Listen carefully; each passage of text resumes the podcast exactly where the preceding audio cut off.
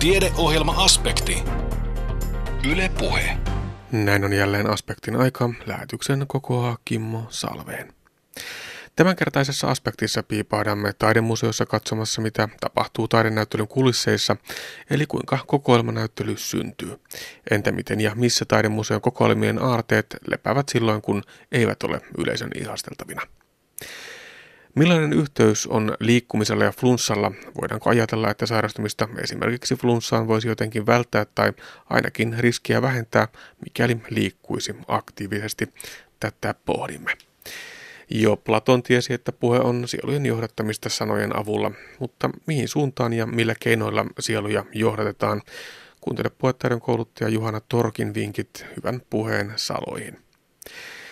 Siilinjärven vuorelasta löytyy hydraulisinterien valmistuksen erikoistunut Hydroline Oy. Vahvasti vientivetoinen yritys on taantuma Suomen kummajainen, sillä se ei saa rekrytoitua töihin riittävästi väkeä. Yhtenä ratkaisuna tähän yhtiö on lähtenyt kehittämään aktiivisesti robotiikan ja automaatioalan koulutusta yhteistyössä Savon ammatti- ja aikuisopiston kanssa. Jopa siinä määrin, että alan opetusta annetaan yhtiön tiloissa.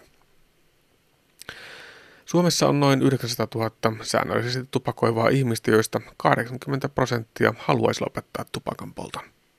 Tälle tupakoinnin vähentämistä tai lopettamista harkitsevalle joukolle sähkösavuke näyttää tarjoavan perinteistä tupakkaa vähemmän haitallisen vaihtoehdon, mutta pitääkö tämä ajatus paikkansa? Sitä kysytään tänään ohjelmasarjassamme Parempi päivä. Vaan pohditaan aluksi, miltä kuulostaisi ajatus siitä, että elintapoja ainakin ruokavalion osalta voitaisiin seurata verikokeen avulla. Ainakin jossain määrin tämä on mahdollista. Pohjoismaisessa SysDiet-tutkimushankkeessa nimittäin todettiin, että verinäytteestä mitattavien merkkiaineiden perusteella on mahdollista arvioida ruokavalion toteutumista. Uusi menetelmä on hyödyksi erityisesti kontrolloiduissa ruokavaliointerventioissa, joissa tutkitaan ruokavaliokokonaisuuksien terveysvaikutuksia. Onko nyt siis näin, että ruoka-aineet jättävät vereemme oman sormenjälkensä, ravitsemusterapian apulaisprofessori Ursula Schwab? Niin, jo, jotkut jättää, joo, kyllä. Et esimerkiksi eh, jos me, jos me syödään kalaa tai, tai rypsiöljyä, niin se näkyy verenrasvahappokostumuksessa kyllä jollain aikajänteellä. Ja sitä käytetään muun muassa tutkimuksissa, jossa me halutaan muuttaa ihmisten ruokavaliota niin tämmöisenä niin kuin komplianssin, eli, eli se, että kuinka hyvin sitä, niitä tutkimusohjeita on noudatettu, niin käytetään siinä sitten semmoisena komplianssin mittarina myöskin.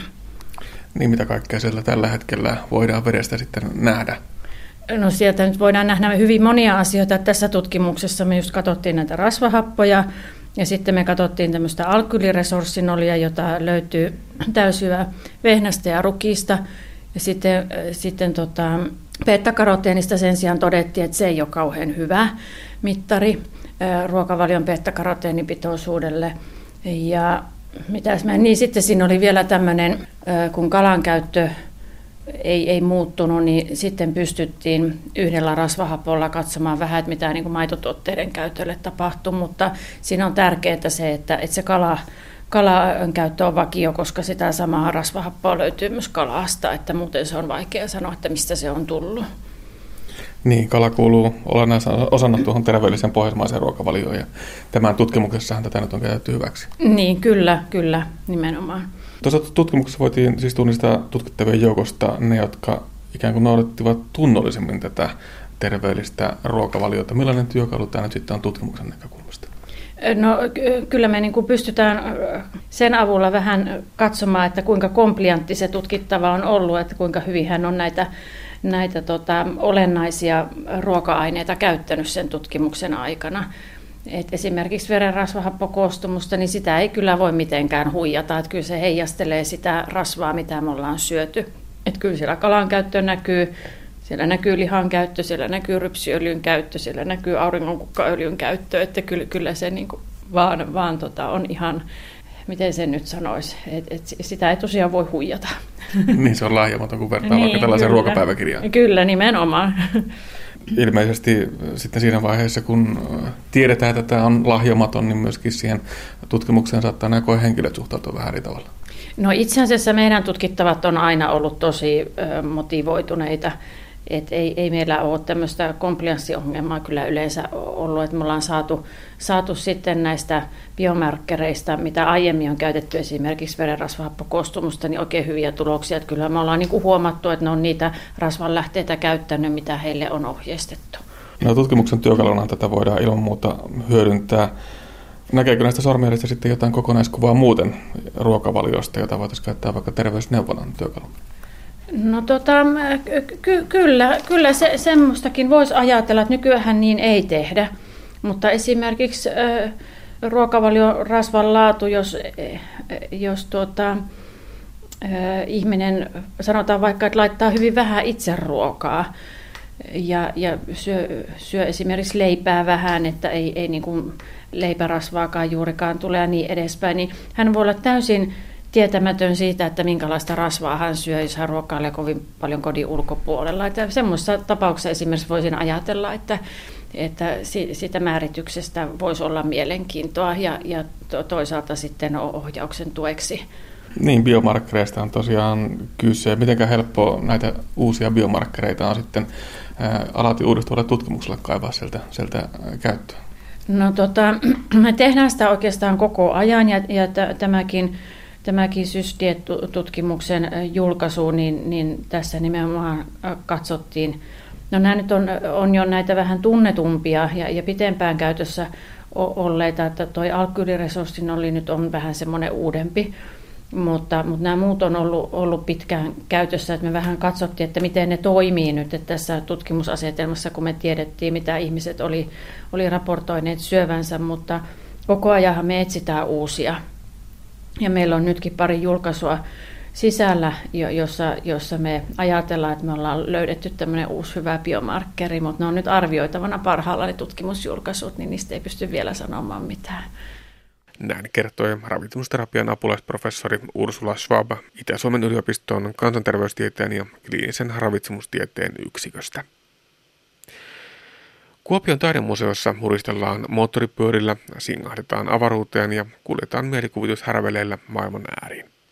Kyseessä on hiljattain avautunut näyttely nimeltään Mahtavat menopelit. Koko perheelle suunnattu teemanäyttely on koottu taidemuseon omista kokoelmista ja esillä on hyvin monennäköisiä ja monenmuotoisia teoksia. Mutta mitä tapahtuu taidenäyttelyn kulisseissa, eli kuinka kokoelmanäyttely syntyy? Entä miten ja missä taidemuseon kokoelmien aarteet lepäävät silloin, kun eivät ole yleisön ihasteltavina?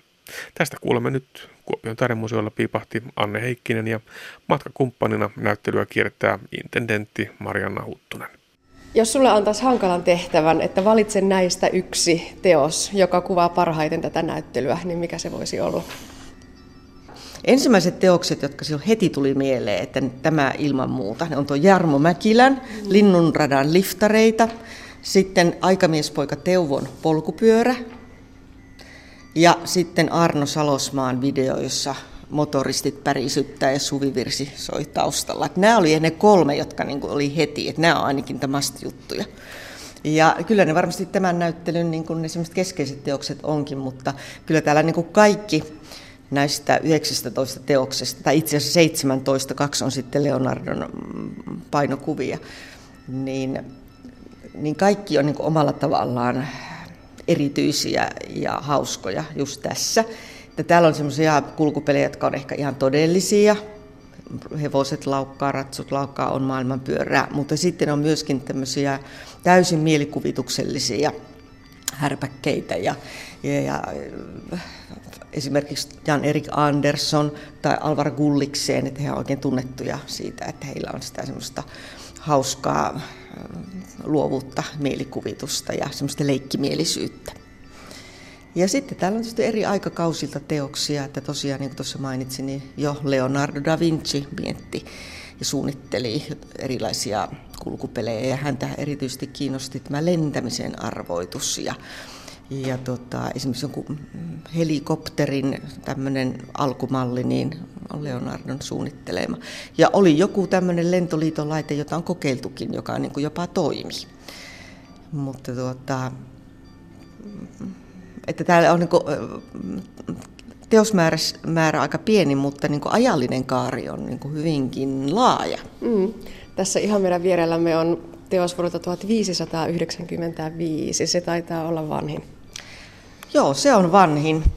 Ja sen, se on tämmöisen Theodor de Bryn tekemä kuparipiirros. Tämä taiteilija oli flaamilainen, tänä päivänä voitaisiin sanoa belgialainen.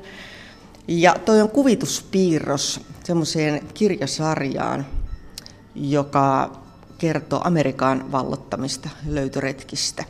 Ja siinähän on kuvattu tuommoinen upea äh, alus, puinen purjevene aalloilla ja se on kuparipiirros ja se on varmaankin vanhin. Ja tässä heti sen vierellä, en tiedä tuleeko tähän mikrofoniin tämä, nämä äänet mm. mukaan, mutta tuota, ne äänet tulee tuon löytöretkin laivan viereen sijoitetusta videoteoksesta, joka on 2005. Eli siinä on 400 vuotta melkein väliä, niin siinä videossa niin se on tämmöinen animaatio, jossa kauhakuormaajat lastaavat ja rakentavat Ranskan perunoista rakennelmia. Hmm. No kävelläänkö tuonne toiseen reunaan? Siellä taas on tämän näyttelyn tuorein tapaus. Oliko näin, että tämä teos on hankittu juuri tätä näyttelyä varten? Eli kyseessä on hyvin pieni, taitaa olla rautalangasta pyöritelty pyörätuoli, siinä on renkaissa sulkia ja sitten tuommoinen turkoosin värinen pehmuste. Ja tota, omalla tavallaan käsittämättömän herkkä ja jotenkin tähän kokonaisuuteen istuva omalla poikkeuksellisella tavalla. Joo, totta. Tämä hankittiin tässä keväällä Kuvavesteliiton galleriasta. Ja ajateltiin, että se sopisi erittäin hyvin tähän, tähän näyttelyyn. Marja Hakalan Unelmat ovat ikuisia. Tuossa jo kuvasitkin sitä aika pitkälle, mutta siinä on sitten lisäksi myöskin täytyy nyt kuvailussa niin lisätä se, että nämä pyörätuolin pyörät on päällystetty höyhenille. Ja, ja tuot, jos nimi on Unelmat ovat ikuisia, niin tämä varmaan herättää niin kuin aika monenlaisia mieleyhtymiä. Kuka siinä on istunut, kenen pyörä se on. Siinä varmaan unelmoidaan liikkeelle pääsystä, ehkä lentämisestä, keveydestä. Se on, se on varmaan hyvin monitulkintainen. Mutta tuota, toisaalta sitten se on vähän niin kuin pieni koru tässä ja mm. vastapäätä tämä karkea äh, kierrätys laudoista kyhätty polkupyörä, jossa, jossa pyörät on monikulmioisia ja, ja tota, että täällä on tämmöisiä kontrasteja, kontrasteja tulee aika hauskasti esille sitten. Että nämä, toi polkupyörä on semmoinen, joka on niinku riemastuttanut kovastikin. Mm tänne on kohta tulossa lapsiryhmä ja, ja voi olla, että sitten saadaan sitä ääntä ja tunnelmaa. Ja, niin, on, kommentteja saat Joo, sitten, kyllä. Joo. Ja täällä on paljon kyllä sellaista, mihin voisi ajatella, että lapsikatsojan katse kiinnittyy, mutta, mutta vaikka puhutaan menoa ja meininkiä, eli siis mahtavat menopelit näyttelystä, niin ei missään nimessä pelkästään lasten näyttely. Ei, ei, ei mm. ollenkaan. Ja, tuota, tämä on, tää on ajateltu, että koko perheen näyttely, että täällä, on, niin kuin, täällä varmaan aikuisetkin viihtyy, isät ja äidit ja mummot ja vaarit. Ja kyllä silloin kun oli tuo taiteiden juhla tässä pari viikkoa sitten, niin täällä kävi hyvin paljon lapsiperheitä ja, ja mm, mitä seurasin, niin, niin kyllä niin kuin hyvin, hyvin viihtyvät niin isot kuin pienetkin täällä näyttelyssä. Ja, ja nythän meillä on sitten vielä, että jos aika käy pitkäksi tai vanhemmat haluaa enemmän katsoa teoksia, niin tuolla on tämmöinen liikennematto ja siellä on autoja ja ukkoja ja muita, että siihen voi sitten jäädä kierroksen jälkeen vielä leikkimään. Ja täällä saa luvan kanssa leikkiä. Joskus Kyllä. ennen vanhan taidemuseossa kuljettiin hiljaa, hiipimällä vakaasti ja vakavasti, mutta ei enää. Joo, me ollaan yritetty niin kovasti murtaa niin kuin tätä, tätä vanhaa semmoista aika sitkeästikin elävää käsitystä siitä, että miten taidemuseosta ja museossa yleensä käyttäydytään. Että tuota, on yritetty madaltaa tätä kynnystä. Totta kai niin kuin pienillekin on hyvä opettaa jo ne semmoiset tietyt pelisäännöt. Että kun tullaan museoon, niin, niin miksi ei saa koskea esimerkiksi taideteokseen mm. tai juosta. Ja, ja mä yleensä toimin sillä lailla sen sijaan, että mä on sormi pystyssä vihasena jo tuota, saarn, pidän saarnaa, vaan me puhutaan tämä asia yhdessä. Että lapset itse oivaltaa sitten, että he niin vastaa itse siihen kysymykseen, että miksi ei saa koskea. Ja joskus on teoksia, jonka saa koskea, että silloin siihen annetaan niin ihan erityinen lupa, mutta kyllä me niin kannustetaan siihen, että täällä saa, ei tarvitse olla hiljaa, nyt tarvitse huutaa, eikä me kastaa, mutta että täällä voidaan jutella ja vaihtaa ajatuksia ja, ja tuota, että tänne voi tulla ihan niin kuin sä menet niin kirjastoon. Pitähän sielläkin olla käyttäytyä tiettyjen pelisääntöjen mukaan. Niin ihan samalla tavalla kuin tullaan tänne museoon, niin tänne voi tulla ihan oleilemaan ja viettämään aikaa. Että mä toivon, että pikkuhiljaa niin kuin tämä käsitys siitä, että ne on tämmöisiä taiteen temppeleitä, joissa niin kuin on jotenkin hyvin arvokas tunnelma ja, ja, ja jotkut jopa luulee, että tänne ei voi tulla, jos ei osaa taidehistoriaa hallitse ja ismejä. Näitäkin joskus silloin tällöin tulee, tulee niin kuin tämmöisiä tilanteita, että sitten joutuu niin kuin vapauttamaan tämän tulijan, että hei, että tänne voi tulla, ei tarvitse niin kuin ymmärtää yhtään mitään taiteen historiasta eikä tyylisuunnista. Mä oon monesti miettinyt näitä teidän salaisessa paikassa lepääviä kokoelmianne, joista tehdään sitten tämänkin tyyppisiä kokoelmanäyttelyitä, niin miten hyvin ne on listattu vai miten hyvin ne on teillä päässä, että kun lähdetään kasaamaan vaikka nyt tätä näyttelyä varten teoksia, niin kerroit tuossa, että heti nousee tietyt, että nämä pitää saada. Mutta miten muuten sitä teosmäärää käsitellään ja lajitellaan ja valikoidaan kokoelmanäyttelyitä varten? No hyvä kysymys. Siis no, meilläkin on noin 7000 taideteosta, eihän ne millään ole niin meillä päässä. Mutta tänä päivänä niin se on tuo tietokone, joka tuota on tässä nyt sitten se olennainen apuväline. Eli meidän kaikki kokoelmat on, on tietokoneella. Meillä on semmoinen oma kokoelmanhallintaohjelma. Ja kun me hankitaan uusi teos, niin sinne viedään kaikki mahdollinen tieto siitä, siitä teoksesta eri kenttiin. Ja nyt semmoinen hyvin olennainen kenttä siellä on teoksen aihe. Eli sinne pannaan avainsanoja, niitä kuvailevia avainsanoja. Ja niin esimerkiksi tätä näyttelyä kun tehtiin, niin kun sieltä tekee sitten hakuja sanalla auto, juna, liikenne, matkustus, ajaminen,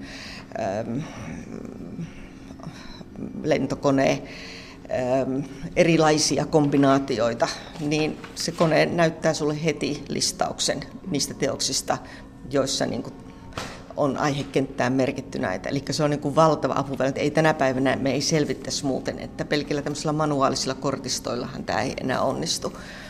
Että tuota, tietotekniikka on, on se ihan olennainen apuväline niin kuin meillä. Ja sieltä me nähdään heti esimerkiksi myöskin, että nämä teokset niitä voidaan sitten tehdä niistä tämmöisiä omia koreja, eli mm, jonne kerätään sitten sinne ne, ne teokset, jotka on potentiaalisia siihen tulevaan näyttelyyn. Ja sieltä me nähdään heti, että mitkä teokset on sellaisia, jotka ei ole kehystettyjä, jotka olisi syytä kehystää nyt tähän näyttelyyn, tai missä kunnossa se teos on onko se semmoinen, että sen voi panna esille. Joskus on niinkin, että teos saattaa olla huonossa kunnossa ja odottaa konservointia ja silloin sitä ei panna esille. Eli me käytetään ihan päivittäin tämmöistä. Ja se on kaikissa museoissa tänä päivänä. Kulttuurisella museolla on omat kokoelmanhallintaohjelmat ja, ja tuota, taidemuseoilla omat. Ja se on tätä päivää. Ja sitten varmaan menette kuitenkin katsomaan ne teokset ja hakemaan vielä sitä tunnelmaa ja fiilistä kyllä, ja, ja valikoimaan kyllä. myöskin sen oman tunteen kyllä. perusteella, ei vain tietokoneen perusteella. Ei, ja, ja tietysti, vaikka meillä tietysti siinä, siellä tietokoneella sitten on myöskin kuvat niistä teoksista, niin ne on tämmöisiä pieniä tunnistuskuvia, että se ei vastaa sitten ollenkaan koskaan sitä teoksesta livenä. Että sitten varastolle mennään tsekkaamaan, että minkälaisia ne on ja missä kunnossa ja, ja niin poispäin. Että tuota, ilman muuta se on niin kuin tärkeää sitten se, siinä vaiheessa kun teoksia valitaan, niin ne pitää nähdä niin kuin ihan alkuperäisinä sitten ja tutkia ja, ja sitten kun ruvetaan ripustustakin miettimään, niin vähän mikä sopii mihinkin. Että tätä se on se kulissien takainen työ sitten, että ennen kuin nämä teokset on tällä seinällä, niin siinä on aika monta työvaihetta. Mm ja se, että mikä teos on missäkin kohti, kun tässäkin se näyttelyssä kyllä, katsoo kyllä, ympärille. Kyllä. Se on myös niin... luova prosessi, niin kuin sit se näyttelyn tekeminen, mm. että niitä ei panna suinkaan vaan järjestyksessä. Tai, no tietysti voi vaikka kronologisesti panna, mutta se ei ole niin kuin mielekästä eikä siitä tule välttämättä hyvän näköinen. Että kyllä meillä aika tarkkaan niin kuin sitten myöskin harkitaan aina se, että miten ne mitkä teokset kestää rinnakkain, että toinen ei syö toista, ja minkälainen rytmitys tulee siihen näyttelyyn. Et esimerkiksi tässä on aivan selkeästi on nyt nämä suuret työt on täällä päissä ja tuossa keskellä. Eli haetaan kuitenkin esimerkiksi tietyt kiintopisteet ja, ja tuota, just miten, miten, kulkeeko siellä ehkä joku väri tai, tai joskus voi kontrasteista tulla hyvin mielenkiintoisia, että on vierekkäin iso työ, pieni työ. Ja, ja se on minusta aina niin kuin hauska sitten se vaihe, että sitten kun ne teokset on tullut, tullut tänne ja varastolta ja ne on kehystetty, laitettu kuntoon ja muuta, niin tuota, sitten alkaa aina sitten internettien työ, kun ruvetaan sitten miettimään. Vaikka toki etukäteenkin me aika pitkälle, meillähän on nämä meidän näyttelytilojen pohjapiirrokset ja pienoismallit, mm-hmm. että etukäteen kyllä pyritään jo niin kuin, ö, suunnittelemaan mutta, mutta se lopullinen ripustus kyllä, niin sitä ei voi koskaan tehdä etukäteen. Että kyllä se on sitten tässä, tässä pyöritellään, pyöritellään ja sitten se loppujen lopuksi loksahtaa, että näin, näin tämä toimii. Ja se on katsojallekin paljon miellyttävämpää sitten kulkea täällä. Katso ei välttämättä ehkä huomaa sitä, että siinä ripustuksessa on joku idea tai että se on selvästi mietitty, mitkä teokset on missäkin paikassa. Mutta ei sitä välttämättä tarvitsekaan tietää. Pääasia, että se on sitten se tulee semmoinen vaikutelma, että siinä on miellyttävä, kiva liikkua, edetä teoksilta toiselle. No mutta tiedän, että näyttelyistä tulee tekijöille rakkaita. Millainen tunne on sitten lähteä purkamaan sitä näyttelyä ja palauttaa ne teokset takaisin sinne varaston piiloihin? No ei se silloin, kun omista, omista kokoelmista tehdään näyttelyä, niin se joku ne tietää, että ne on siellä. Ja, ja tietysti monia teoksia ne on tullut tutuksi vuosien varrella, että, että on tietyt teokset, jotka jotenkin kestää aikaa ja ne on ollut monta kertaakin esillä. Että ehkä enemmänkin sitten, kun on, on semmoinen näyttely, vaikka jonkun taiteilijan yksityisnäyttely tai semmoinen, joka, joka ei ole niin kuin meidän kokoelmista tehty, niin sitten saattaa tuntua, jos on ollut hyvä näyttely ja siellä on jotain, joitakin semmoisia, jotka on henkilökohtaisesti puhutelleet ja joihin on jollain lailla ehkä kiintynyt sitten sen vaikka kesän aikana, se on kesänäyttely, niin sitten voi tuntua vähän haikealta, kun se lähtee. Mutta ne jää kyllä aika hyvin mieleen kyllä sitten. Että vieläkin muistaa, että mitä 20 vuotta sitten, että se näyttely, että siellä oli se yksi. Ja esimerkiksi nytkin me ollaan tuota, yksi teos hankittu semmoinen, joka oli meillä, oliko se vuonna 1994, ja se niin kuin oli kummittelun mielessä, ja, ja tota, tuntui, että nyt me se hankitaan. No entä sitten itse taiteilijat, tulevatko he katsomaan, jos kokoelmasta nostetaan omia teoksia esille? Esimerkiksi juuri nyt tähän näyttelyyn. Niin... Joo, kyllä, joo, varsinkin, kyllä, silloin tällöin aina tulee tietysti kuopiolaisia taiteilijoita, he on helppo piipahtaa täällä ja näin, mutta ei kaikki. Mutta yleensä niin ne on aina ollut taiteilijat niin ilahtuneet ja heistä on hauska tulla niin huomata, että ne teoksia käytetään ja ne on esillä ja, ja missä yhteydessä ja muuta. Niin kyllä, silloin tällöin aina tulee taiteilijat katsomaan. No mutta mahtavat menopelit on nyt avattu syksy on käynnissä, mutta tuolla tuo Suvi-virsi meille laulelee mukavasti. Sitäkin kannattaa tulla kuulemaan, jos ei muuta. Miten pitkään tämä näyttely on auki? Tämä on aina tuonne maaliskuun seitsemänteen päivään, tämä näyttely. Ja siellä moottoripyörät huristelevat. Joo, tässä on Arno Salosmaan video. Ja, ja tuota, siinä tosiaan niin nyt suvivirsi muuttui Bachin Air nimiseksi tunnetuksi kappaleeksi orkesterisarjasta osa Air, Aaria. Ja tässä videolla niin tämä alku, alkaa ja päättyy tähän Bachin rauhalliseen, mun hyvin monien tuntemaan musiikkiin ja tulee pilviä. Air, toisaalta se on monimerkityksinen, voisi ehkä ajatella myöskin air, ilma.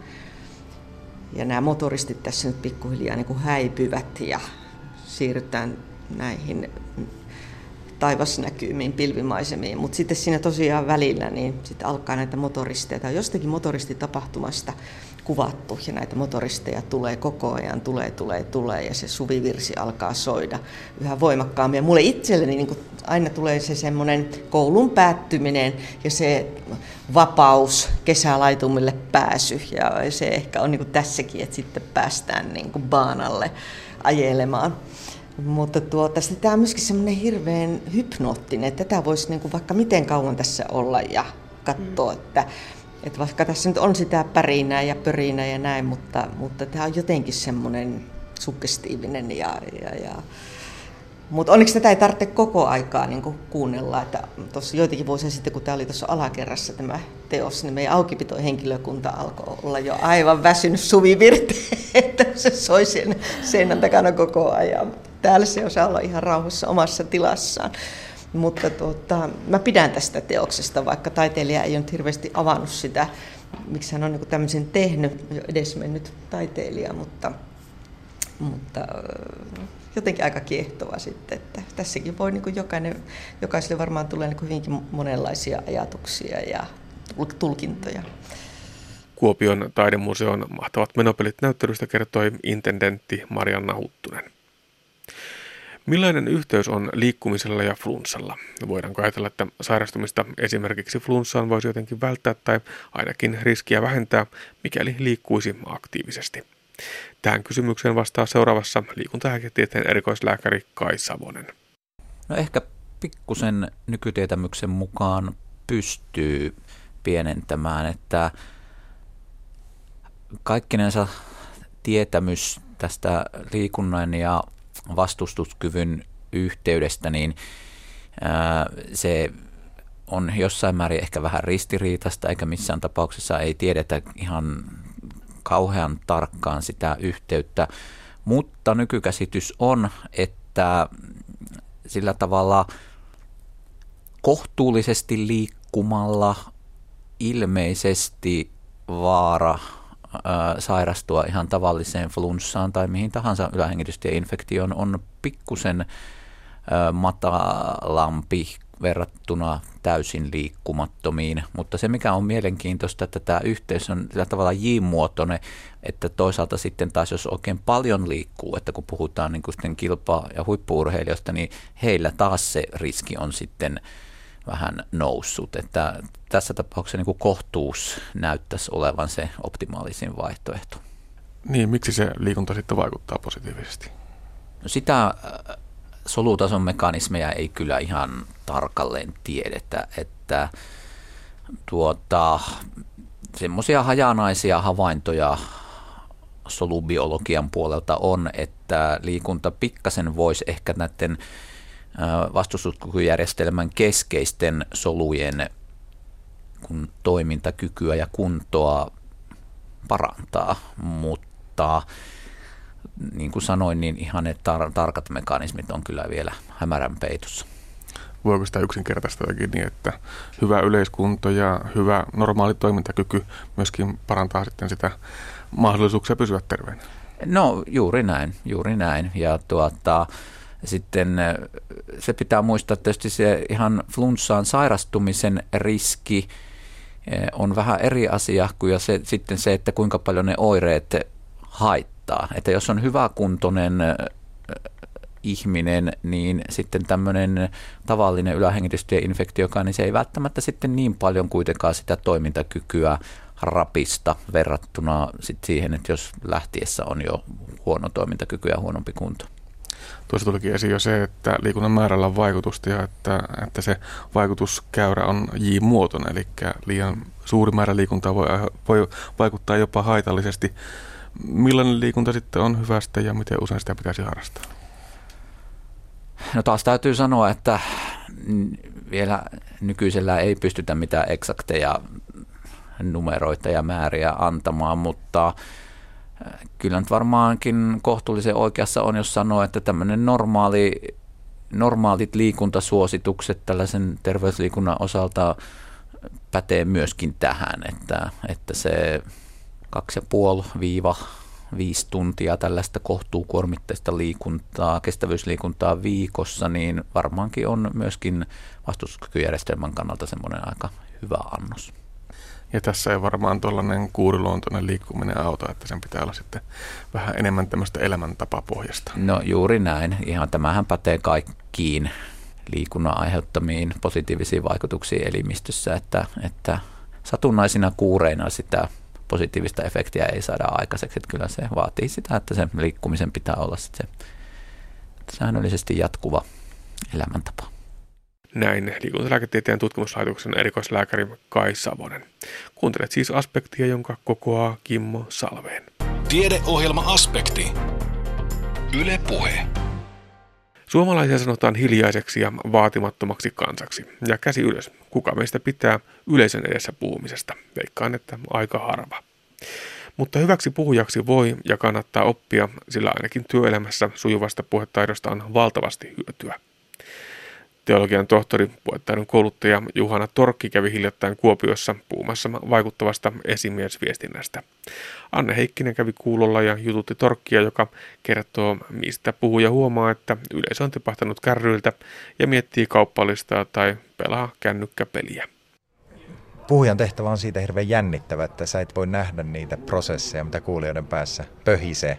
Se on aika pelottavakin toisaalta, että sä puhut ja puhut ja siellä on niin miljoonia aivomyrskyjä ja sä et tiedä, mitä ne on.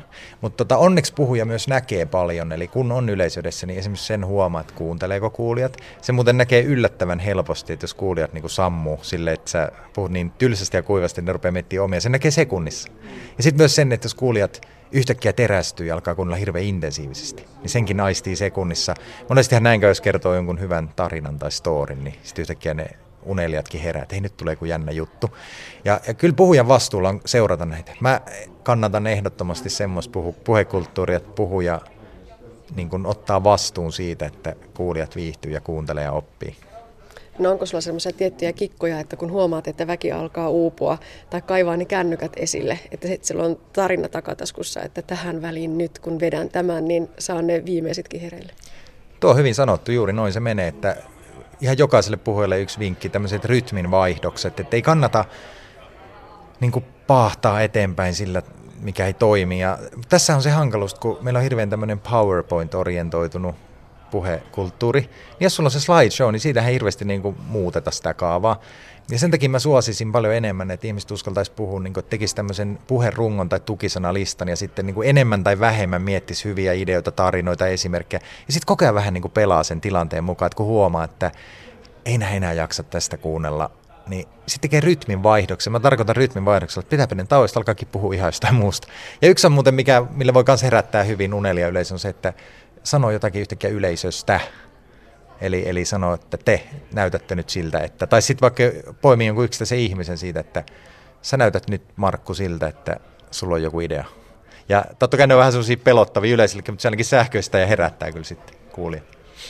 Joo, sä olet tuota, puhetaidon kouluttaja ja, ja myöskin kirjoittanut tästä aiheesta paljon. Osaat arvioida sitä, että minkälaisia ihmisiä me suomalaiset olemme puhetaidon suhteen. Jos pysytään nyt tällä organisaatioesimiestasolla, niin mitä sanot? No sanotaan, että siellä on kaikenlaista viestiä. Että ehkä semmoinen yleinen ongelma, jos sanoisi työelämässä. Mä en tiedä, onko se suomalainen itse asiassa vai se voi olla aika universaalikin nykyään. Työelämä on hirveän raskasta ja monimutkaista ja se jäykistää semmoista viestintääkin, että, että on tämmöisiä PowerPoint-maratoneja ja, ja unohtuu semmoinen tietty inhimillisyys, semmoinen niin kuin, että aina jos halutaan motivoida innostaa, niin pitäisi puhua ihmiselle ja ihmisen tunteille. Ja tämä on ehkä mun työtäni myös aika paljon, että mä käyn organisaatiossa ja saatan sanoa ihan niin kuin, tehdä semmoisia lapsen kysymyksiä toimitusjohtajille, että tota, no sulla on nyt toi esitys tuossa, mutta tuntuuko susta itsestäkään yhtään miltään, kun sä puhut tota? Ja, ja tota, mä pakotan vähän niin kuin puhujat miettii myös omaa ihan oikeasti tunnesuhdetta ihmisiin, joille he puhuu ja asiaa, josta he puhuu. No maailmalla tämä puheen merkitys on ymmärretty varmasti monta kertaa paremmin kuin Suomessa. Ajatellaan vaikkapa jenkkityylin puhujia, no aivan omaa luokkaansa. Onko täällä meillä Suomessa ehkä nyt herätty myöskin siihen, että ei ole kovinkaan yhdentekevää, että miten se viesti esittää? Se on muuten hyvä kysymys, että miksi suomalainen puhekulttuuri on päässyt jotenkin jossain vaiheessa näivettyyn, koska mä oon kuullut myös sit taas jostain hyvin vanha, vanhalta ajalta, että Suomessa on ollut hienoa puhekulttuuria ja oma isäni saattoi muistella jostain opettajaseminaarista, niin kuin olisiko ollut 50-luvulta, että siellä oli niin kuin hienoja puhuja. Mutta yksi mielenkiintoisin teoria, mitä mä oon tästä kuullut, että tämä liittyisi myös tähän poliittiseen kuvioon, että kun me oltiin toisen maailmansodan jälkeen siis oli tämä suomettuneisuus ja oli hirveän varovaista ja esimerkiksi politiikassa oikein voinut debatoida ja keskustella, vaan piti vaan miettiä kielikeskellä suuta, mitä saa sanoa, niin olisiko se jotenkin jännittävästi levinnyt sit koko suomalaisuuden varpaillaan olo ja semmoinen, että pakko olla samaa mieltä kaikesta. Ja tähän, tähän passaisi hyvin se, että nyt niin kun on mun mielestä tämä puhekulttuuri lähtenyt monipuolistumaan ja vapautumaan, kun tämä poliittinen paine on vapautunut. En tiedä, tämmöinen teoria. No joskus tätä puhetaitoa, retoriikkaa verrataan tällaisen suostutteluun, että puhumalla suostutellaan ihmisiä Onko se sun mielestä hyvä vertaus? Kyllähän se on myös sitä. Se on muuten vanha vertaus, se tulee jo antikieltä, että Platonilta lähtien on tämä, että puhe on niin kuin sielujen johdattamista sanojen avulla tai tämmöistä niin kuin mielen suostuttelua. Ja, ja tota, sekin voi olla yksi syy, miksi Suomessa on oltu vähän varovaisia, että kun meillä on tämä Hitlerin varjo, oli, Suomi oli kuitenkin sodassa Saksan kanssa yhdessä, että, että meillä on niin ollut tämmöinen hirveän herkästi että tämä manipulointia, tämä on propagandaa, mutta sitten meiltä unohtuu se, että oli siellä muuten toisellakin puolella Winston Churchill, Briteissä, joka oli Hitleriä vastaan ja hänkin oli loistava puhuja, että eihän puhe ole hyvä tai paha, et, et se, se riippuu aina siitä, mihin päämäärään puhuja pyrkii ja se riippuu ihmisen niin kuin moraalista ja sydämen tilasta, että mitä hän tavoittelee. Sanoit tuossa äsken retoriikkaan liittyen, että, että se antiikin retoriikka sinänsä niin on myöskin ihan tätä nykypäivää, eli, eli siellä niin kuin, periaatteessa niin kuin samat keinot käy edelleen. Joo, ei nämä asiat ole hirveästi mihinkään muuttunut. Että on arveltu, että ihmisen puhekykykin on kuitenkin kymmeniä tuhansia vuosia, jos ei sata tuhatta vuotta vanha, niin nämä vaikuttamisen mekanismit, millä mieleen mennään, niin ne on aika universaalit ja, ja vanhat. Et tota, Voisi sanoa, että Aristoteles, joka nämä hyvin pani pakettiin tuossa 300 vuotta ennen Kristusta, niin hänkin on aika tuore ajattelija, että jos ajattelee, että puhuttu on 100 000 vuotta ja, ja tota, sitä asiaa on ehkä analyyttisesti mietitty vasta muutama tuhat vuotta. Arkkitehti aina kun näkee uusia rakennuksia, niin katsoo rakennustapaa ja tyyliä ja laatua ja tulosta. Kun sä kuuntelet ihmisiä, poliitikkoja tai, tai vaikka kirkossa saarnamiestä, niin laitatko merkille, että millä tavalla tietoisesti sitä puhetta on rakennettu? En mä tiedä, mietinkö mä sitä niin kuin tietoisesti rakennettu. Mä lähinnä mietin sitä, että tykkäänkö mä siitä. Sehän on se, mitä jokainen kuulija miettii. Ja sitä miettii ihminen kuin semmoinen ravintola, että tykkäänkö mä ruoasta. Ja sitten kun me kuunnellaan puhetta, niin me kyllä tiedetään, että upposiko me se meihin ja vetosiko se meihin. Ja mä opetan niitä yksinkertaisia asioita, joilla puheesta tehdään kuunneltava, joista numero yksi on, sanottakoon se tässäkin, on se, että Eh, muista kuka on kuulijasi ja eläydy yleisöösi. Se on puhujan kaikkein tärkein taito. Ei miettiä asiansa ja itseään aina niin paljon, vaan ihmistä, jolle puhuu. Ja sitten ne tarinat. Kyllä. Näin totesi puhetaidon kouluttaja Juhana Torkki. Siilinjärven vuorelasta löytyy hydraulisyydenterien valmistuksen erikoistunut Hydroline Oy.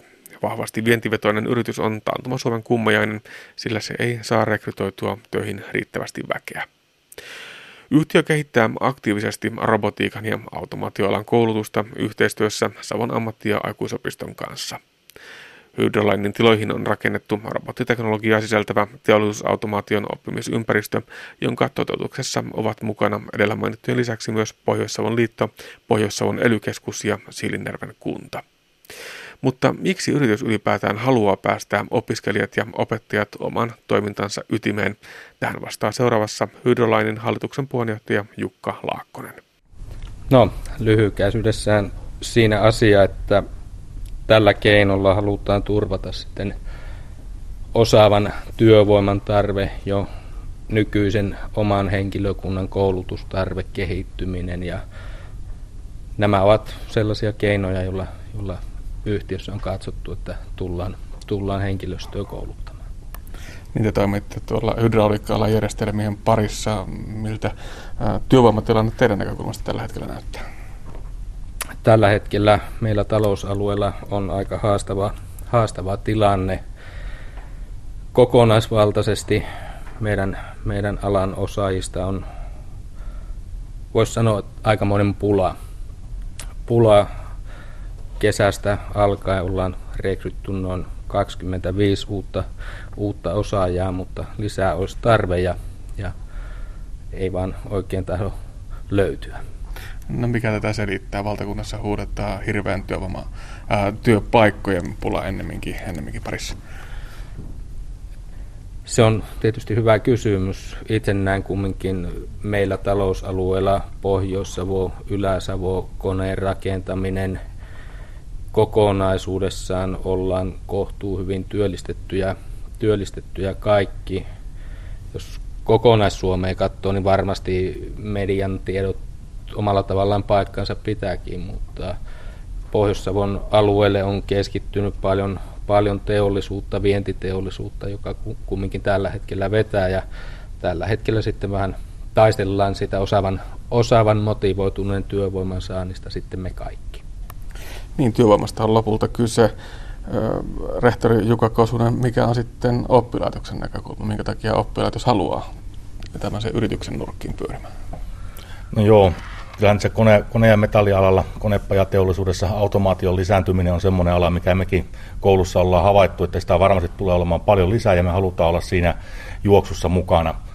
Ja nimenomaan tänne yrityksen tiloihin oli mahtava tilaisuus päästä yhteistyössä rahoittajien kanssa luomaan tämmöinen uusi oppimisympäristö, mikä on osana tätä yrityksen toimitilaa ratkaisua täällä ja myöskin meidän opiskelijat pääsee silloin näkemään tämä yrityksen tuotantoa siinä vieressä ja tänne voi tulla toki muidenkin yritysten henkilökunta koulutukseen ja näin se osaaminen lisääntyy täällä koko Pohjois-Savossa.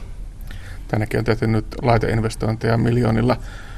Tämä ei suinkaan ensimmäinen kerta, kun Savo ammatti- ja aikuisopisto vie koulutusta suoraan tänne yritystoiminnan ytimeen. Millaisia kokemuksia sitten tähän mennessä on ollut? No meillä on tosiaan, voisi sanoa, että ihan Suomenkin mittakaavassa varmaan aika poikkeuksellisen paljon, ja jopa tässä niin kuin pelkästään kone- ja metallialan sektorilla ollaan lähes kymmenessä yrityksessä täällä Pohjois-Savossa toimimassa, ja me on havaittu se kyllä hyväksi toimintatavaksi siinä mielessä, että silloin meidän, meidän opettajan henkilökunnan työelämän osaaminen lisääntyy myöskin, ja pystytään uskoakseni vastaamaan paremmin siihen työelämän kysyntää vastaavilla koulutustuotteilla. Niin, tässä ollaan kuitenkin tämän ehkä ammatillisen koulutuksen perusytimessä sikäli, että alueellinen vaikuttavuus on teillekin sitä, sitä tärkeintä tekemistä, olla mukana sen alueen yrityselämän kehittämisessä ja, ja rakentamassa sitä tulevaisuutta.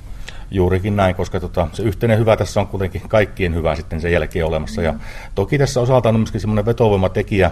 Meidän kone- ja metallialan koulutus ei ole ollut viime vuosina kauhean vetovoimasta.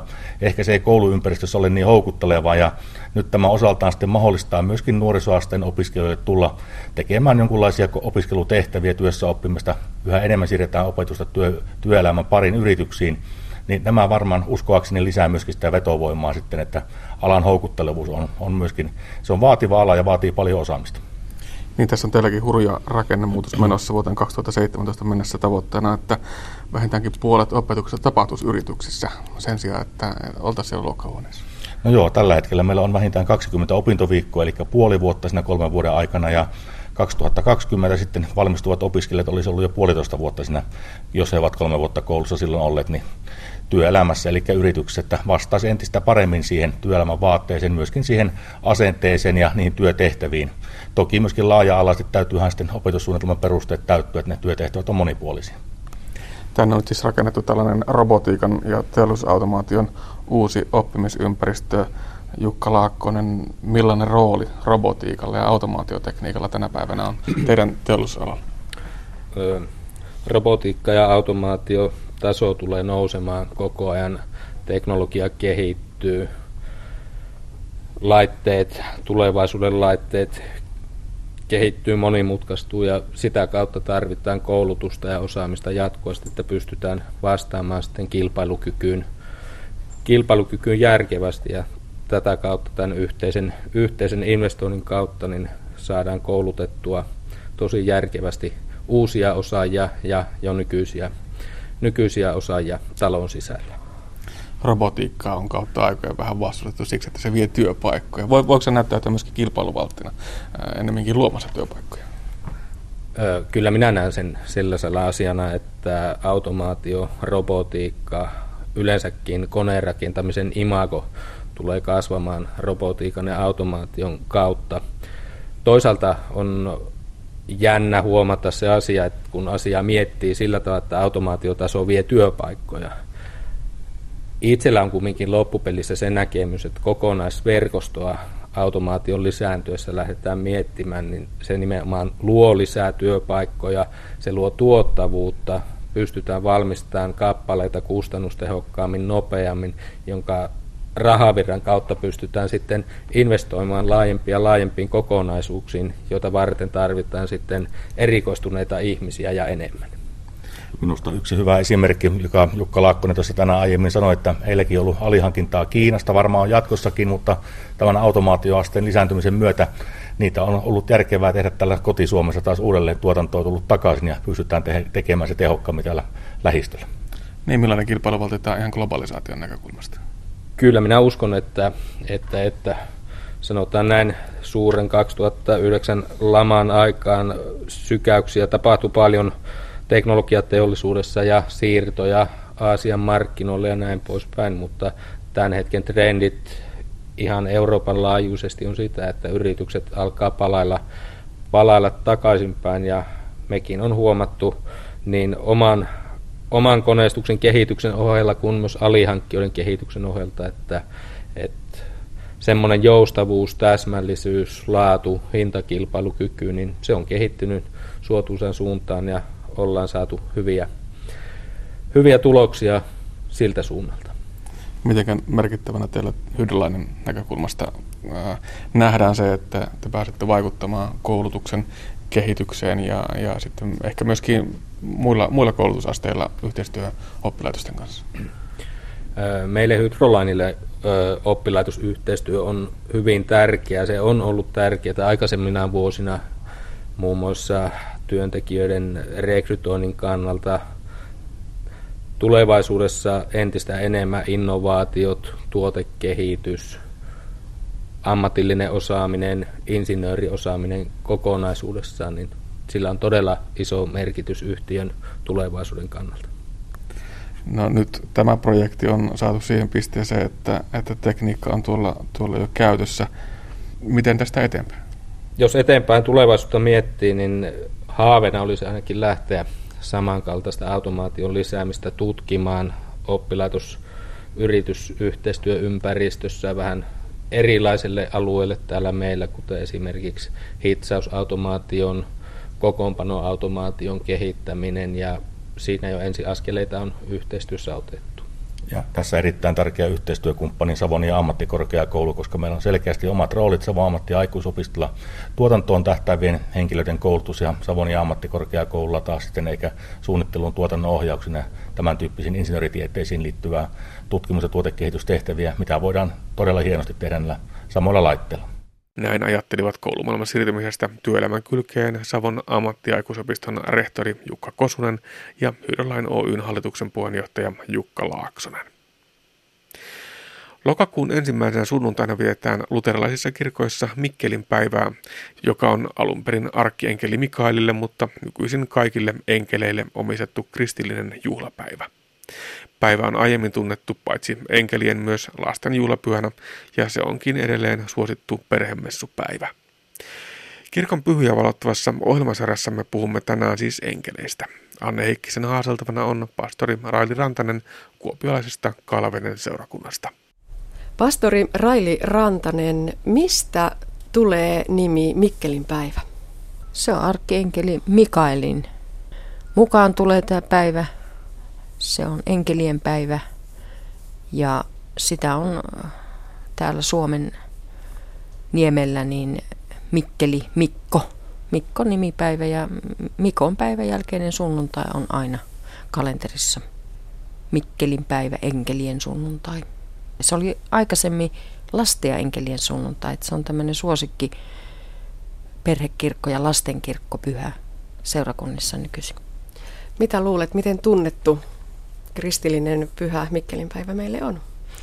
No kyllä mä luulen, että se on just nimenomaan tämmöisenä lasten kirkkopyhänä ja, ja, ja perhekirkkopyhänä, niin ainakin seurakuntalaisille tuttu, mutta että kyllä ainakin rippikoulussa mä huomaan, että, että monikaan Mika Mikko ei tiedä, että mistä se, mistä se tulee, että, että tämä arkkienkeli Mikael, hänen, hänen nimensä mukaan se tulee, että Mikkelin päivä viittaa Mikaeliin ja on Mikon, päivä, Mikon päivä, siis Mikon päivän jälkeinen sunnuntai. Se vanha pyhimyskalenteri aikanaan meillä, tai meidän nimipäiväkalenterihan pohjautuu vanhaan pyhimyskalenteriin.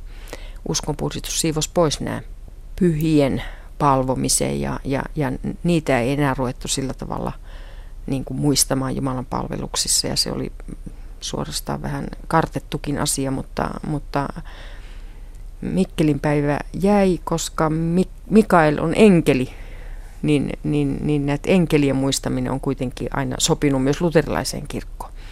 Ja sen takia nimenomaan enkelien, enkelien sunnuntaina Mikkelin päivä on säilynyt. Kyllä tähän säilymiseen muuten tuli mieleen.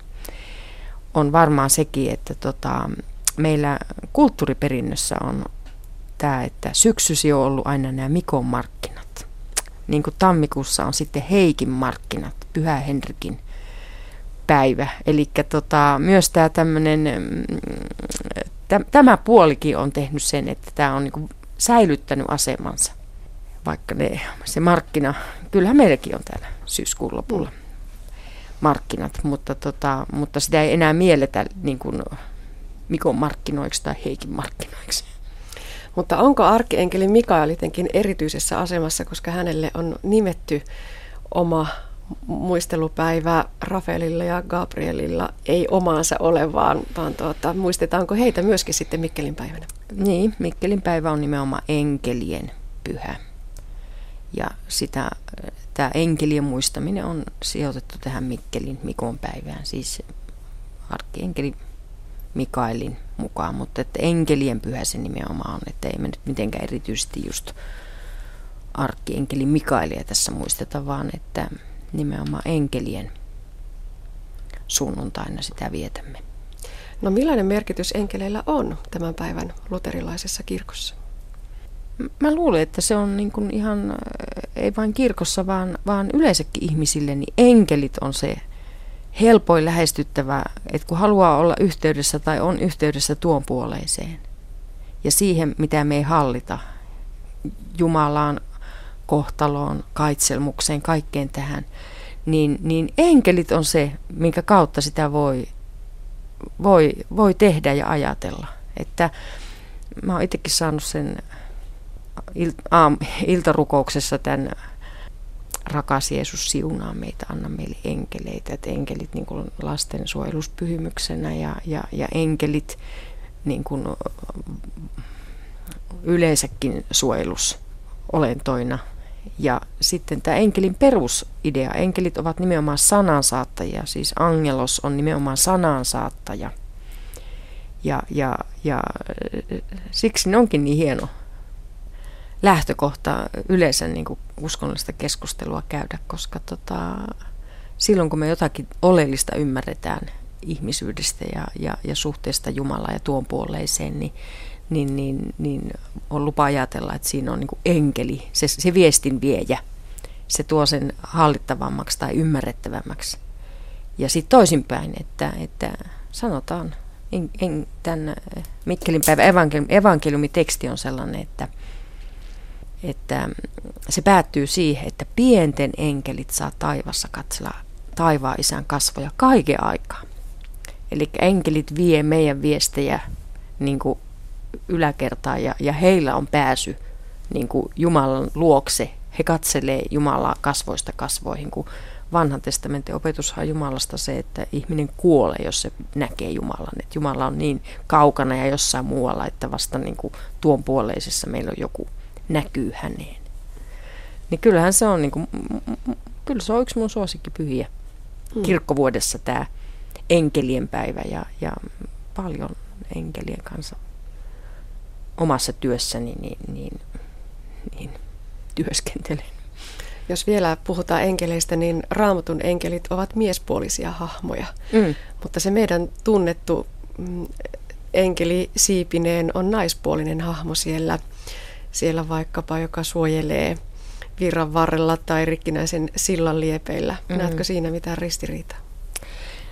No oikeastaan en, koska tota, mm,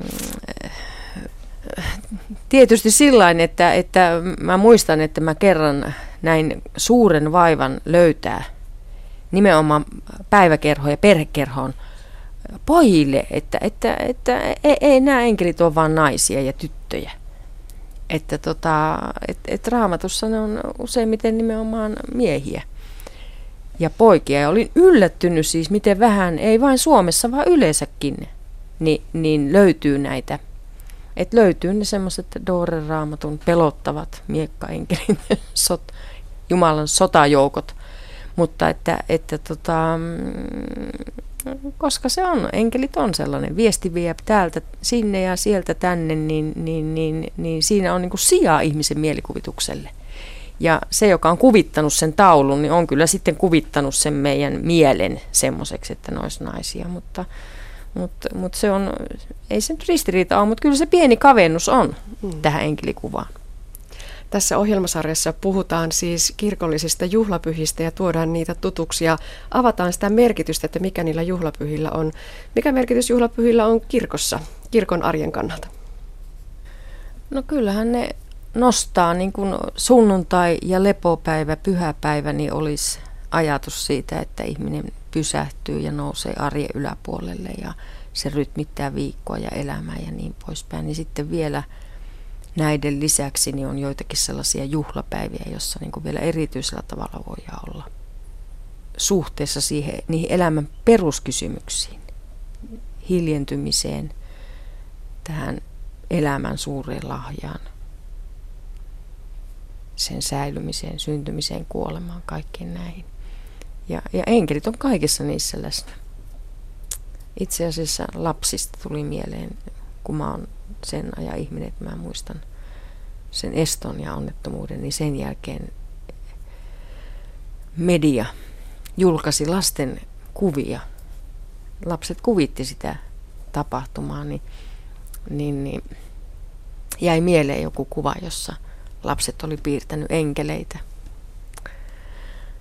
Haaksirikkosen laivan ympärille. Että he, heillä niin luonnosta on just jotenkin se, että, että tässä ollaan elämän rajalla, tämän puoleisen ja tuon puoleisen rajalla. Ja, ja enkelit kyllä niin kuin siinä selvästi niin tekee tehtävänsä su- puoleen ja toiseen.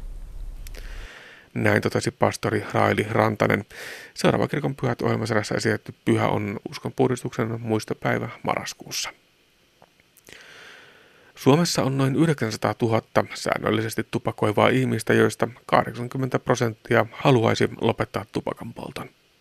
Tälle tupakoinnin vähentämistä tai lopettamista harkitsevalle joukolle sähkösavuke näyttää tarjoavan perinteistä tupakkaa vähemmän haitallisen vaihtoehdon, mutta pitääkö tämä ajatus paikkansa? Sitä kysytään tänään ohjelmasarjassamme Parempi päivä. Anne Heikkisen haasteltavana on lääketieteen tohtori Matti Rautalahti.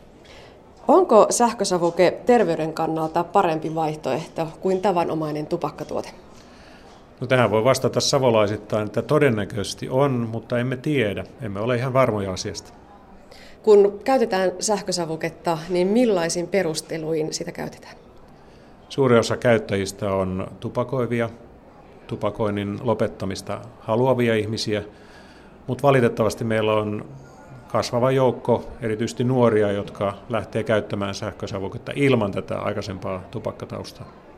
Alun perin sähkösavuke tuli markkinoille siinä näkökulmassa, että se voisi vähentää ja auttaa pääsemään tupakasta eroon. Mikä se tilanne on tällä hetkellä? Tutkimukset ei tue sitä, että, että sähkösavuke olisi ikään kuin lopullinen ratkaisu esimerkiksi nikotiiniriippuvuuteen, joka on tupakoinnin vahvin taustatekijä. Savukkeiden käytön tai tupakkatuotteiden käytön sähkösavukkeet voivat kyllä auttaa lopettamaan, mutta sitten kysymys on siitä, että nikotiiniriippuvuuden osalta tämä nikotiinilähde sisä, siirretään toiseen tuotteeseen, eli sähkösavukkeesta hankitaan sitten se nikotiini, joka aiemmin hankittiin tupakkatuotteesta. Eli nikotiini on se kaiken pahan alku ja juuri? Tässä asiassa nikotiini on se kaiken pahan alku ja juuri, ja, ja nikotiiniriippuvuus on erittäin voimakas, ehkä kaikkein voimakkaimpia riippuvuuden muotoja, mitä, mitä meillä on tällä hetkellä käsissämme.